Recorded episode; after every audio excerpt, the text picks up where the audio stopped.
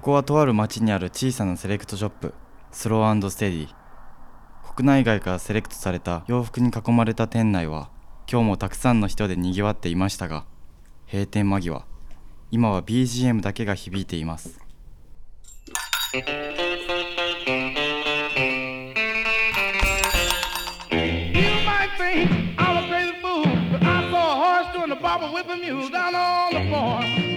いや店の奥から誰かの声が。そう。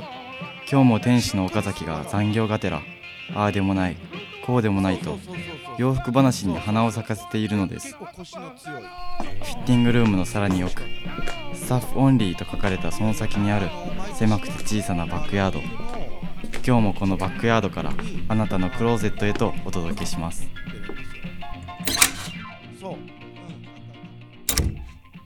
バックヤードというクローゼットの岡崎です。まこです。さあ、今週もね、はい。久しぶりやね、二人で。あ、そうですね。うん今年入ってからね。そうやね、ゲスト会がね、うん。続いたから、そうなんですよね久。しぶりの二人で収録してるんですけど、うん、なんかほんま新鮮ですね。なんか収録自体も結構 久しぶりなんで、うん実はね。ね、そうなんですよ。あのーちょっと兵庫県のね、出張とかもあったから、うん出店もあったから、ちょっとまとめてね、はい。撮ってたので、そうですね。うん、2週間ぶりやな、うん収録がね。ね。うんいや、兵庫よかったよ。いやー、めちゃくちゃ楽しそうでしたね。写真、インスタで見いてましたけど。やーやっぱりね僕らうん徳島で南国育ちやから、うんうんうんうん。あそこまで雪が積もってる中、はい。洋服販売するっていうのはやっぱ人生初めてやからねあ、そうかそうか。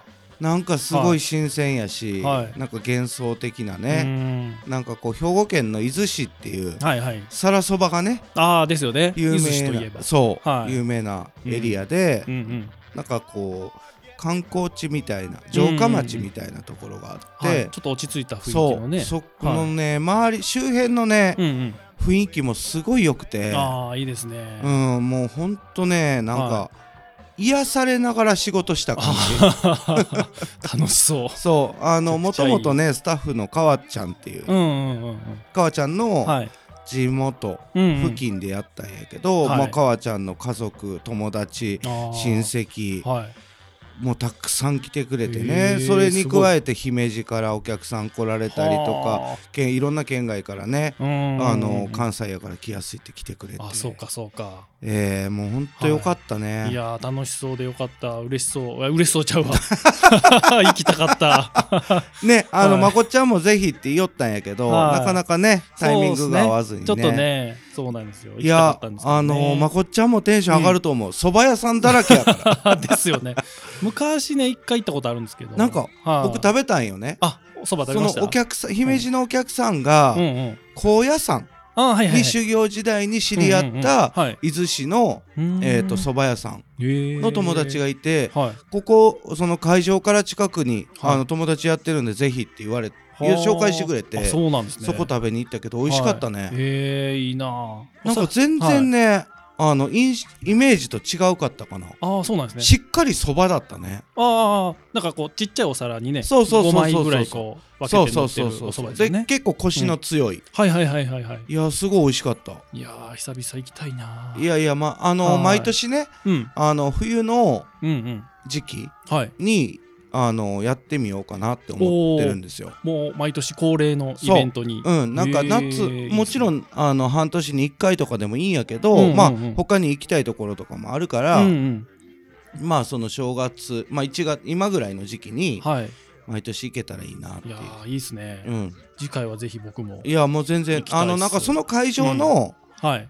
がなんか一棟貸しみたいな感じでで4人5人泊まれるんですよ。あもうなるほどなるほでどお風呂もあってキッチンもあってあそういうもう何もかも揃っててはあ。結構広いから。へえ。そうだから宿泊もあうん。のすごいこうやりしやすいというか、うん、そうですね。そのままできるなんかんですね。すごいいい場所だったんよね、えー雰囲気も良さそうでしたしね。いやー最高でしたね。いやーいいな本当に兵庫のねイベントで、あの知り合った方来られた方、本当にありがとうございました。ありがとうございました。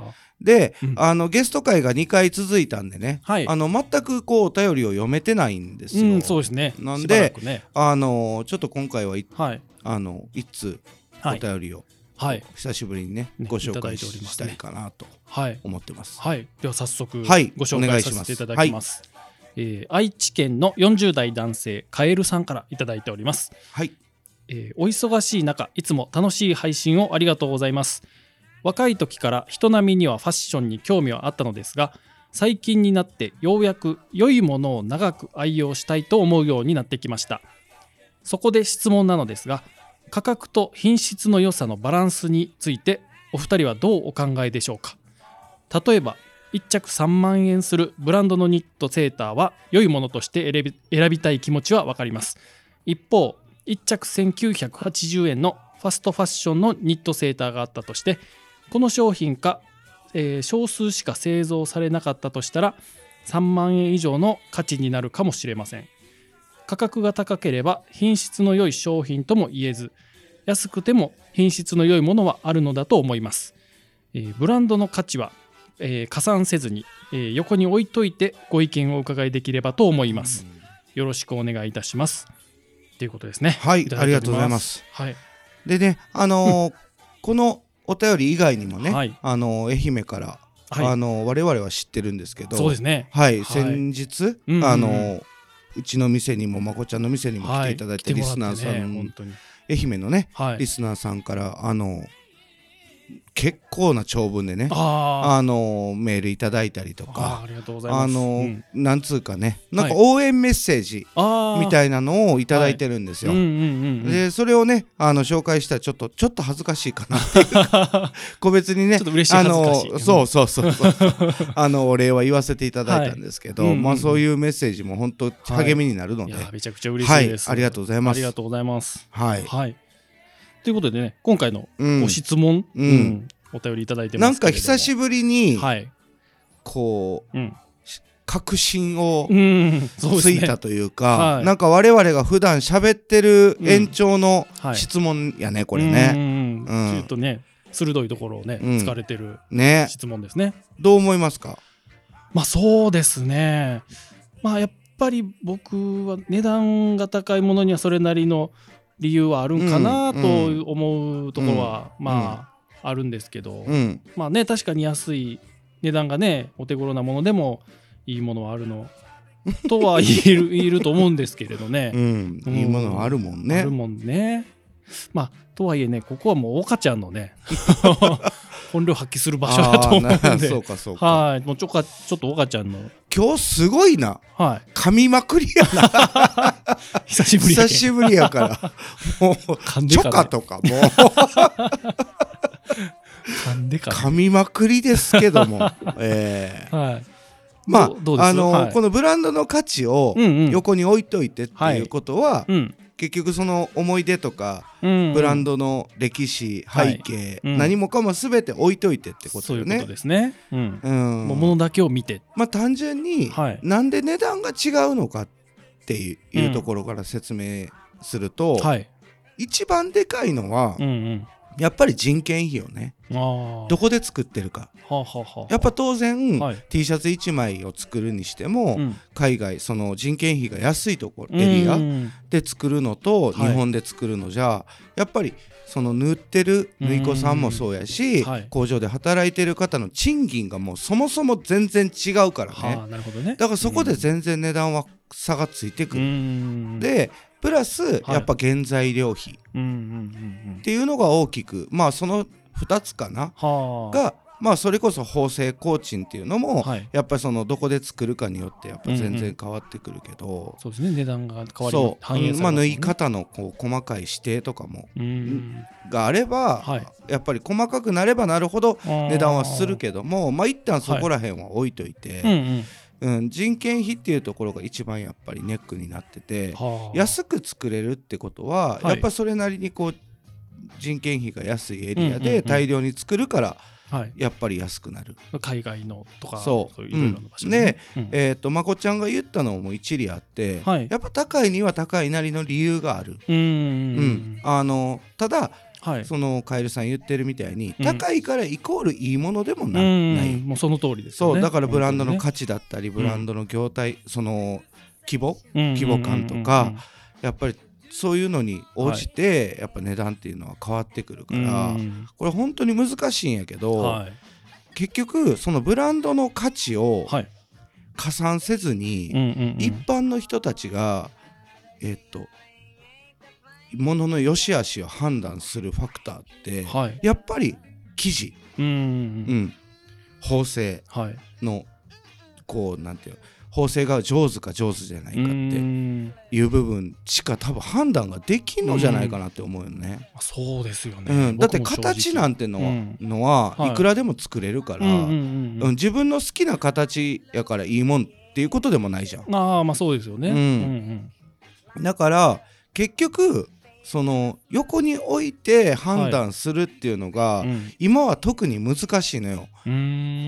昔はね、はい。あの本当に日本製ジャパンメイドっていうものに対して、はい。やっぱりククオリティが高い今も抜群にクオリティは高いんやけども、はい。でもやっぱり海外生産の、うんその洋服がすべからくせあの品質が悪いのかっていうと、うん。もうそうじゃなくなってきてんのよ。やっぱりレベルが上がってきてる全然上がっってきてるしうん。まあ当然ねあの、は細かく見ていけば、うんうん。それはあるよ。やっぱりそのうん1980円とはい。1万9800円10倍の値段が違うかったらはい。やっぱりその細かなポケットのそのうん。仕様だったり縫い方だったりあー。ね。うんあのまあ例えばボタンのかけ方にしてもそうだしうん。まあいろんなこうありますよ。はあ細かいところ見たら、ね、細かいとこ見たら。ああ、うんですね。でもそれを、うん。じゃあ僕たち洋服や長くやってる人人たち以外で、はい。普通に洋服買ってる人がじゃあそれちゃんと適正に分かるのかって言ったうら僕らでもはい。結構難しい部分があるのよそれ。そうですね。ちょっと僕も見てわかるかって言われたらわかんないですね。難しいでしょ？難しいですね。うん、だから、結局は、うん。その価値をうん。自分で決めるしかないのよ。ああ自分自身で自分自身で判断して。判断していくはあ。っていうのがもう本当に僕が出した答え。はあ。ではい。例えばこの国で日本で作られてこの生地を作ってうん。使ってて、でこういう縫製でこの値段だったら納得できるなってうん。それぞれがこう判断していくべきなるほどなるほど。で、はい。ででも結局生地のこと分かりません、うん。縫製のことなんて分かるわけないじゃんっていう方がうん。やっぱりほとんどやまあから、そうなってくると、うん。結局ブランドを信頼するっていう、うん。ブランドを信頼するっていうか、はい。背景？うん背景。そうブランドの背景まで全てはい。こうある程度最近はクリアになってきてるから、うん。そこも含めてはいこういうブランドでこういう作りでこういうコンセプトでやってる洋服でうんうん。この形だったら、うん。でこの値段だったらうん。僕は買うかな買わないかなはあっていうやっぱそれぞれの判断基準っていうのをやっぱり持ってほしいなっていうのはああ。ります。ーな。るほどね。まあ確かにその辺はまあちょっと調べたら出てくるようなそうそうそうことでもありますね。う。だからこう、うん。うんまあねなんかほんまあ難しくてそれって。うんうん。うん、なんかこのねこの作りでこの値段だったら安いよね高いよねって、うん。昔はよく僕らも言ってたんやけど、はい。もうそれすらもはい。ちょっと危ないっていうか、ああそうなんですね。そう、ん。分かんなくなってんのよもほう。う、うん、それはなぜですか？もう技術が上がってるから。大量生産でうん作られる洋服のクオリティなんてもうす,、すごいし、はい。うん、あの全然クオリティだけの判断で言えば、はい。そのそこまで大きな差がなくなってきてるから。はあそうなんですね。うんだからはどこで選ぶかっていうところがものすごい大事にいなってくる。そうかそうか。本当に自分自身でねそう。どこ何を重きを置いてそうそうそう選ぶかっていうのが。そうそうそうそう。そうほんまにコスパだけうん。を考えていけば、はい。あのまあ俗に言うファストファッションって言われる洋服って、うん。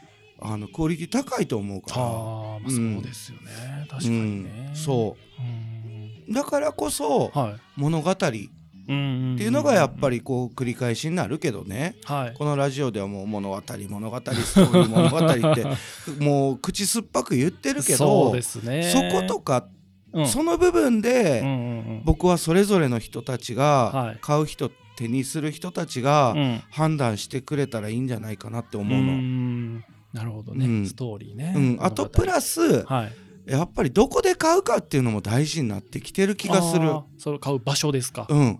だってうん。あのうちで例えば買った洋服だったら、はい。まあ、先週もそうだったけど、うん。7年8年前に買った洋服うのん。ボタンがなくなりましたけどどうしましょうほうほうほうってお客さん来て、でこれだったら同じボタンないからもう、うん。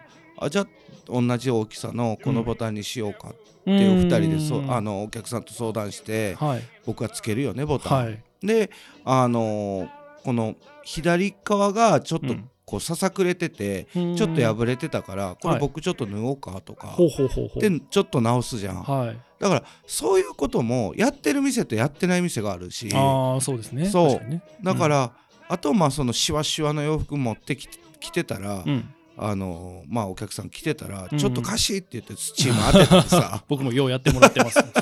それ。そうそうそう。うんだからそういうこうはい。日々のメンテナンスまで含めうてんなんかうん。値段に乗ってるような気がするの僕そうはかそうか。高い洋服って、確かうにね。ん、そのアフターサービスまで込みで、うんうんうんその打って終わりじゃなくうて、ん。うん。だから少なからず僕が扱ってる洋服もそうやし、はい。僕が作ってる洋服っていうのは、うんうん。うその手にした瞬間が一番かっこ悪いっていうか。ほうほうほう。まあうんそれも言ってますねいつもね。だからうん。あのーなんだろう人が履いて、うん。着て、うん。なじましてもらって、うん。それぞれがこうそれぞれの頻度で着ることで、はい。やっぱり色が変わってくるっていうかそねうですね。全然違うものになりますもんね。そうその中でダメージがあればその都度直すし、うんううん。ん。だからそんなことも含めて、うん。全部ひっくるめて値段になってるからね。だからなかなか難しいよねそれってね。そうですね。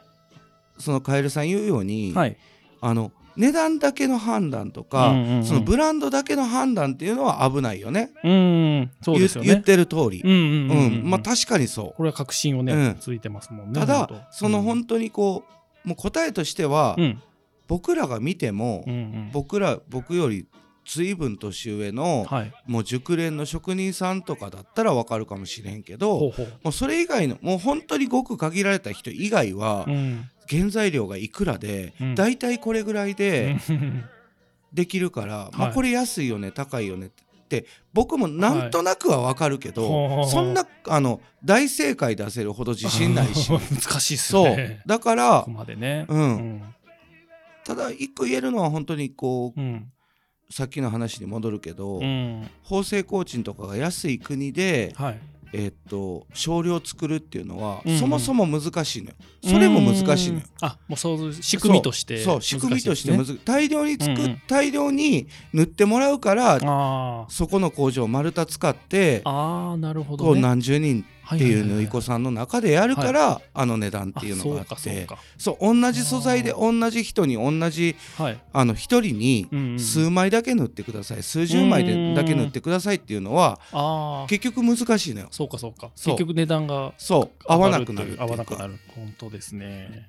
ただまあうん。中途半端な値段というかそれも難しいな。いや難しいねこれ本当に。難しいけど、難しい問題。だからもう本当それぞれがうんうん。好きなものうん。どういう洋服が好きでうん。それこそ長く着れるものが好きなのであれば、はい。長く着れるためにはどうするのか、うんどういう洋服がいいのかってまず考える、うん。で長く着れる洋服っていうのは、はい。みんなちょっと勘違いしがちやけど、ほうほう。えーっと天然素材って,、うん。で色も落ちるし、うんうんうん。こう落ちてくるやん。はい。それを味とするならばいいんやけどあの高い洋服イコール強いわけじゃないから、あー。まあ確かにね。そこはイコールじゃないね。全然イコールじゃなくてむしろ化学繊維とかがし入った方がうん。縫い糸にしろ何にしろ強度は高いかか。ったりする場合があるからね。確かにね。だからうん僕が言いたいのは天然素材っていうのはうん。やっぱ着れば着るほど体に馴染みます、うんうん。で、えー、とどんな洋服であれ、うん。着続けたらやっぱり生地は傷みます、うんうんうん。で破れることもあるでしょうと。そうですね。でうん。破れた後ではい。直せるかどうかがネックなの。ああ例えば1980円で買った洋服を、はい。えー、とじゃあが破れました、うん。1000円かけて直しました。ってなったら新しいの買うでしょ。そうなりますね、うん。確実にね。た例えば高くた、うん、高いそこそこ値段を出して買って、はい。え大事に長く着た洋服であればうん。直すじゃん、直しますね。だからそうやって直しが効くか効かないかっていうのは大きななポイントよね。そうですね。直してもかっこいいのかどうなのかっていう。そうですね。やっぱりね着続けていったらそうなってきますもんね。そう。だから例えば胸ににうん。2024年はいって書いとる T シャツを着てたらはい。それ直してもうん。ちょっと恥ずかしくない。まあその時だけタイムリーに着れたらいいわっていう洋服はやっぱりさすがに直してまで着着んよねってそうですね。なるじゃん。まあもうよっぽど気に入っとったらね。そうそうそうもちろんもちろん。うん。あのーその思い入れがそれぞれあるからうん。あの一概に言えんこと言えることではないけども。はうん。いまあ、そのファストファッションってその流行りをこう取り入れたファッションですもんね、うん。うんその時の流行りの服ですもんね、だからうんうんあのーその時しか着れんものも多うい。うです確かにね。傾向としてね、うん。やっぱりね、うん。うん。だからそういうものを直してっていうよりは新しいの買うだろうから。そうですね、それはなりそうね。だからまあほんまにこううん。値段値段もそうやけどスタイル。うん。その向き合い方だと思う。洋服と。はあなるほど、ね、洋服と自分ははい。どうやって付き合っていくんですか？っていう、ほうほうほうほうん、あなたははい。これこれからの人生どうやって洋服と付き合っていきたい？みたいな。うなるほどね。洋服をどうやって扱っていきたい？みたいななことだと思う、そういうことですね、うん、自分の考えをってこと僕とかまこっちゃんとかははい。やっぱ少なからずこう洋服に力をもらってるってうん。信じてるし実際もらってる、もうなんか分かりやすくもらえたなって思はい。うシーンがやっぱりたくさん今まで経験したでしょ。めちゃくちゃありますよ。そう。はい、だから、うん。やっぱり一着の洋服と長く付き合っていきたい、そうですね、本当にね。でも新しいものも欲しくなる、うん。うん、でもねあの多少やっぱり服好きやから増えてはいくよね、もう溜まってますね。溜まっていくよね。溜まっていくけど、うんうん。こうそれがしばらくキンくても、うん。あのなんかなんかのきっかけでまた一軍に昇格して、そうなんですよね。みたいなことがやっぱりあるじゃん。あれ何なんですかね。急にめちゃくちゃしっくりくる時ありますああるよね。は それはもうもうう。前も言ったけどあ。もう髪型とか、あーなるほどね、うんまあなんか体型とか。そういうのがなんかたまたま、まあ、自分の気分とかね。そういうのが乗った時にバチッとあった時にはい。一軍に急にねね本当にね。上がったりするから。ほ、んまにね、うん、ベンチにも入ってなかったのに。そうそうそうそうそうそう。でもなんかね、うん。だから全ての洋服でうん。直しゃ着れるよっていう洋服でいけばね、なんかこう結局そのその時キンくても、いつかターンは来るっていうか、ね、本当にね置いとったらもう無駄ではないしね。そうそうそうそう、ん。なんかそんな洋服とのうん。こう付き合い方はい。を僕らはしてるからね。そうですよね。うん、うんね、うん。まあ本当にそれぞれがどうか捉えるかっていうね。こそうやんなとになるんですかね。値段にしてもね。うんなると思う、うん。やっぱりこうこれは高いのか安いのかって。うん。うん。外からねうん。やっぱり買う僕僕もそうやけど、買う側の人間がうん。こうやっぱ適切に判断できるっていうのが難しくなってきてるから、うん。そうなんですね。それはね。確かにね。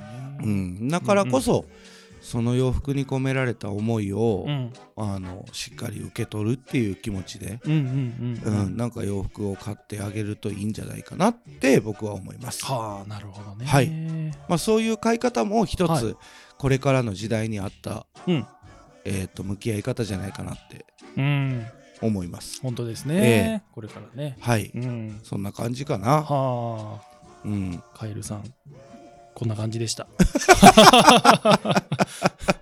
本当にちょっとね鋭い質問でいろいろ考えさせられる部分もいやそうあそうそう。りましたね。そう、だからもう本当にまるっとまとめると、うんうん。誰がうんどのようにはい。どこでうん。どの素材で作ったっていうのが、うん。を自分の頭に入れた上ではい。判断していくっていう。んうんうだからそこに興味がないのであれば、うん。ほんまにコスパ重視っていうのでも全然悪くない、確かにね。うん。ただそのコスパ重視で選んだ洋服っていうのははい。直して着るっていうのがなかなか難しかったりするものも多いからね。だからこそ、うん。あの長く付き合っていくっていうことを考えたら、うん。そういうブランドの背景作り手の背景うん。よその洋服に込められた思いみたいなのも汲み取ってあげて、そうですね。うん、そういう意味ではあれですもんね。ペインテッドブランクはもう説明書までついてますもんね。そうだからあ、ね。の次のリリースから説明書倍になるからね。え厚さがですか？厚みがね。あまああのテクニカルテクニカルっていうか、まあ、実際ページ数が倍になるわけじゃなくてはいはいはい。文字まあそのそこにこううん。込められた情報量でいうとお5倍10倍になるよね。お すごい。2倍どころじゃなかった。なかったねうん今ちょっとやってんや、はい。やってるんやけどああそうなんですか。いやもう全うん部書いてるから、ああそうですね、うん、だからもう僕と同じ、じ感覚だよ多分。みんなだって作り手作ろうって決めてからはい。できるまでの物語っていうか、うん。物語じゃない。もうそのノンフィクションやから。もう本当日記を綴っているそうそうそうそれも読めます、なるほどね。素材の説明も読めます、サイズ感シルエット縫製の説明も読めます、はいはいはいはいなったらす知識量はもう手にした瞬間にうん。知識量は同じ、まあ、確かにね、本当にね、うん。お母ちゃんと。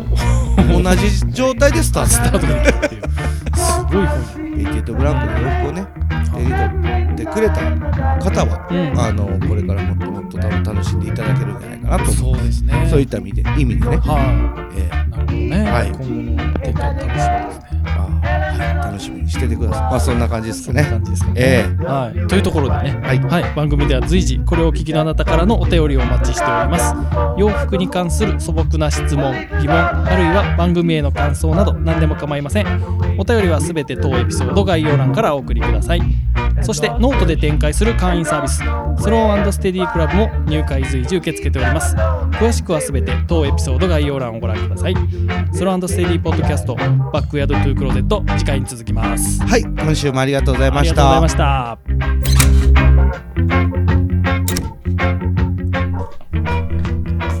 た。スローステディプレゼンツポッドキャストバックヤードトゥークローゼット。話はまだまだつきませんがそろそろ閉店のお時間です。聞いた後クローゼットの洋服たちが今よりきっと好きになる。来週もあなたのご来店お待ちしております。